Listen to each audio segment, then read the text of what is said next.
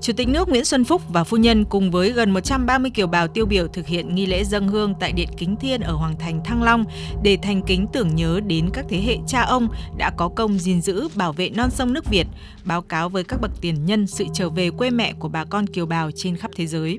Kiều Bào đã cùng Chủ tịch nước Nguyễn Xuân Phúc và phu nhân tham gia hoạt động phóng sinh cá chép tại khu Hồ Sen thuộc khu di tích Hồ Cổ tại Hoàng Thành Thăng Long. Sự kiện này có ý nghĩa khi nó diễn ra đúng vào ngày hôm nay, 23 tháng Chạp, theo truyền thống tốt đẹp của người Việt là tiễn ông công ông táo trầu trời, với ngụ ý cá vượt vũ môn, biểu tượng cho sự thăng hoa, tinh thần vượt khó, sự kiên trì và bền bỉ để đi tới thành công.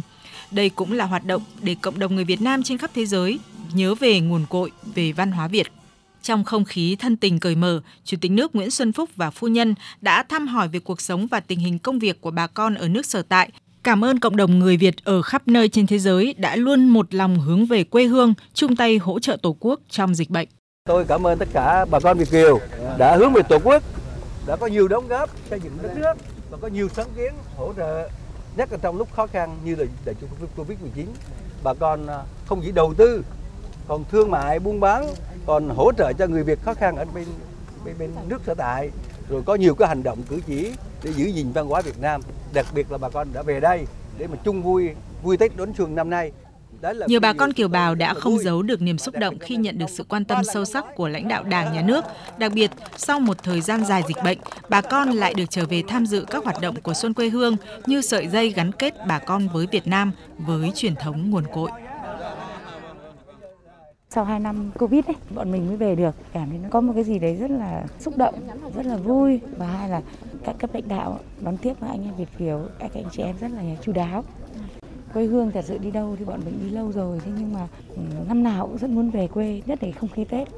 Thứ nhất là bọn mình ở Thổ Nhĩ Kỳ đất nước đạo hồi đấy, không có, có người Việt Nam đâu, ít lắm. Có một cái gì đấy nó được trở về những cái thời thơ ấu của mình nó cảm giác nó nó có cái gì đấy nó kiểu xúc động mà rất khó nói thành lời riêng ở quê hương mình thì bao giờ cũng là nơi tuyệt vời nhất. Mình về mình thấy rõ ràng là đất nước mình phát triển rất nhiều. Thì quả thật mà nói thì chính phủ và và, và đảng mình cũng đã rất là cởi mở, rất là tuyệt vời. Chính vì thế cho nên là người Việt Nam ở nước ngoài bắt đầu cảm thấy là không còn cái gì xa cách đối với cả quê hương mình nữa. Mọi người đều cảm thấy là rất được trân trọng và cũng là một cái cơ hội để chúng tôi được gặp các cán bộ lãnh đạo đảng, nhà nước. Đấy là cái sự quan tâm rất là sâu sắc. Lãnh đạo đảng và nhà nước muốn lắng nghe cái cuộc sống của bà con và cái sự gặp gỡ đó sự chia sẻ đó động viên đó theo tôi là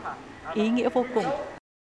Trước đó, đoàn kiều bào tiêu biểu đã vào lăng viếng Chủ tịch Hồ Chí Minh, đặt vòng hoa tại đài tưởng niệm các anh hùng liệt sĩ trên đường Bắc Sơn, Hà Nội và thăm di tích Hoàng Thành Thăng Long, một trong những di tích quan trọng bậc nhất trong hệ thống các di tích của Việt Nam. Cũng trong ngày hôm nay, đoàn kiều bào tiêu biểu đã có cuộc gặp thân mật với Ủy ban Trung ương Mặt trận Tổ quốc Việt Nam. Nhân dịp này, Ủy ban Trung ương Mặt trận Tổ quốc Việt Nam đã tặng thưởng bằng khen cho 5 tập thể và 9 cá nhân là người Việt Nam ở nước ngoài đã có nhiều đóng góp trong các hoạt động công tác xây dựng và củng cố khối đại đoàn kết dân tộc.